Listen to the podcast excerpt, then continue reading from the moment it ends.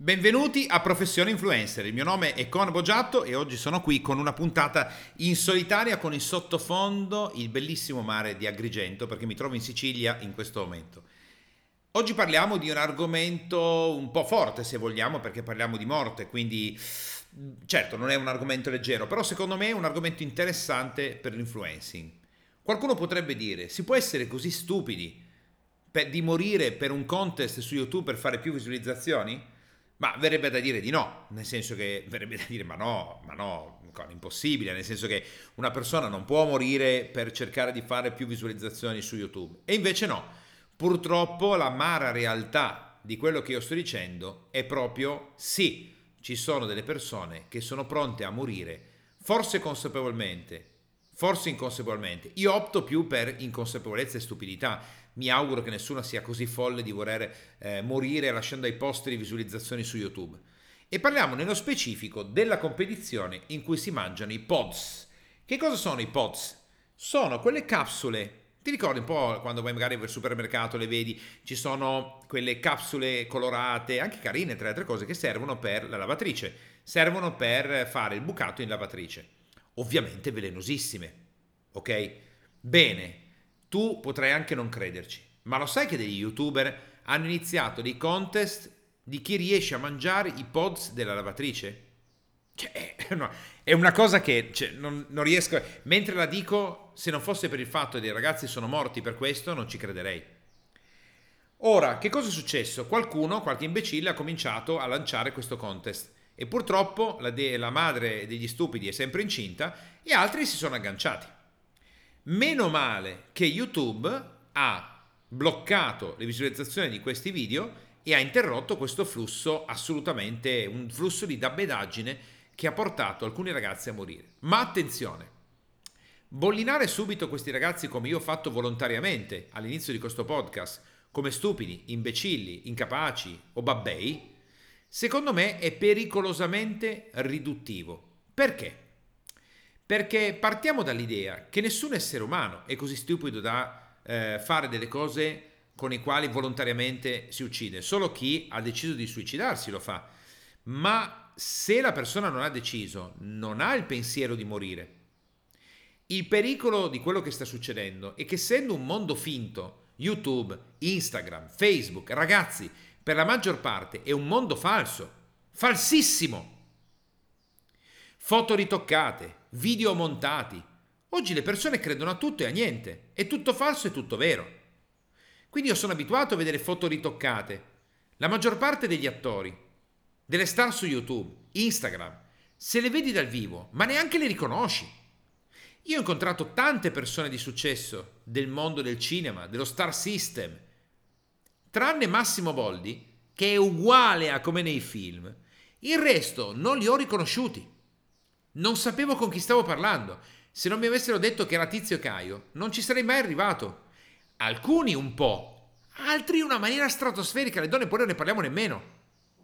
Dal livello donna orribile, a livello estetico per quello che è l'occidentale, a star del cinema. Incredibile.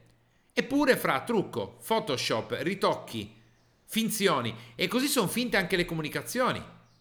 È finta la comunicazione, ci sono gli spin doctor, di conseguenza, i ragazzi giovani non sanno più distinguere la realtà dalla finzione.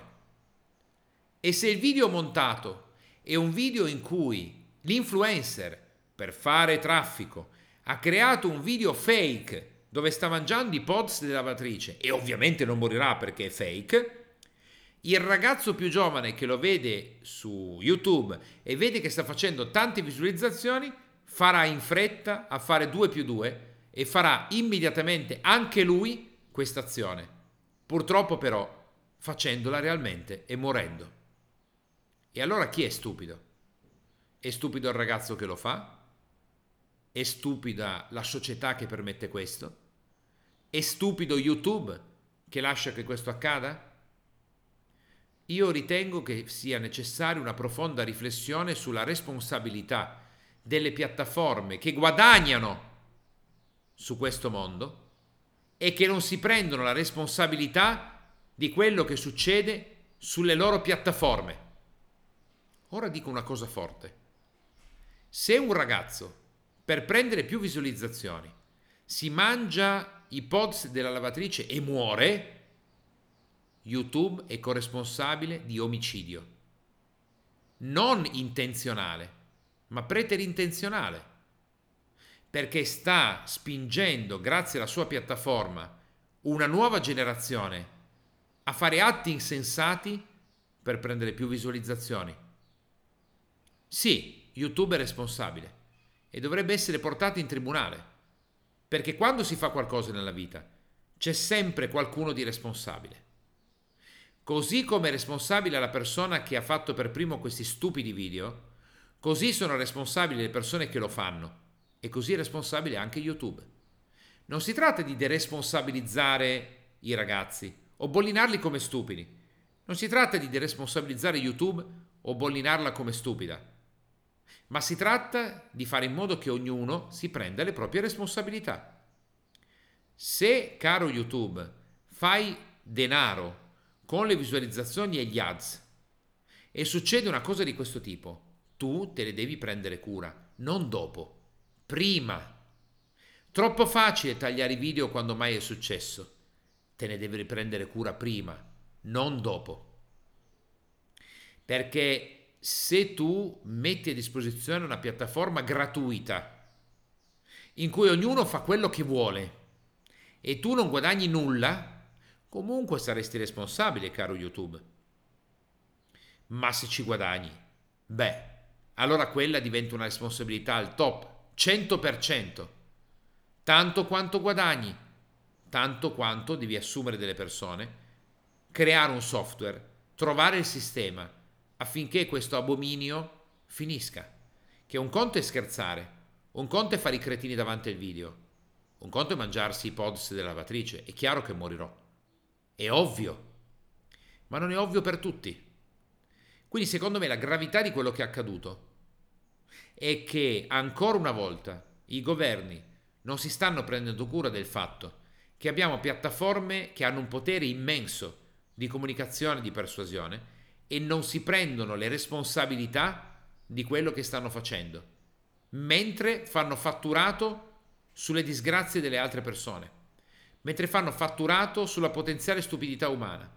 Che ripeto, fino a quando si tratta di ridere, scherzare, guardare la stupidaggine di una persona è ok, ma quando diventa business è pericoloso, perché io YouTube potrei spingere ciò che è malsano solo perché fa più profitto.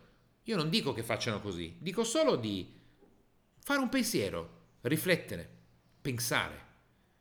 Noi utenti, a fronte di azioni di questo tipo, dovremmo abbandonare la piattaforma. Dovremmo dare un segnale forte. Forte. O le piattaforme si prendono cura di quello che accade o le abbandoniamo. Perché YouTube, Facebook, Instagram vivono grazie alla nostra presenza, vivono grazie alla nostra energia. Se tutti noi utenti smettiamo di pubblicare e smettiamo di guardare, YouTube, Facebook, Instagram non valgono più niente, ragazzi. Sono quotati in borsa e non valgono niente non ci sono magazzini, non ci sono vacche, non ci sono terreni, non c'è frumento, non c'è niente. In uno schiocco di dita, una società che vale miliardi di dollari non vale più niente. Di chi è il vero potere? Loro o degli utenti? Il vero potere lo hanno in mano gli utenti e ancora secondo me non l'hanno capito bene, non l'hanno compreso.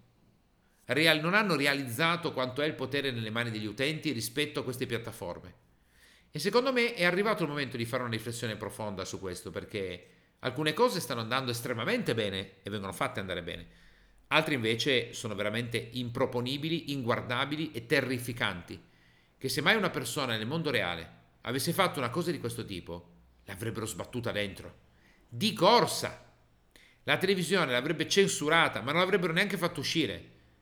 E per un'istigazione a morire, perché quello è, un sacco di gente sarebbe finita dentro. Riflessioni importanti per un podcast, una puntata più seria. Però, come dicono in altre parti d'Italia, quando ce vo, ce vo. E Professore Influencer è qui anche per portare l'attenzione e accendere i fari su comportamenti disfunzionali, tanto quando, quanto accendiamo i fari su comportamenti funzionali. A te la riflessione, e la sentenza, l'ardua sentenza ai posteri. Buona giornata a tutti e ci risentiamo con la prossima puntata di Professione Influencer.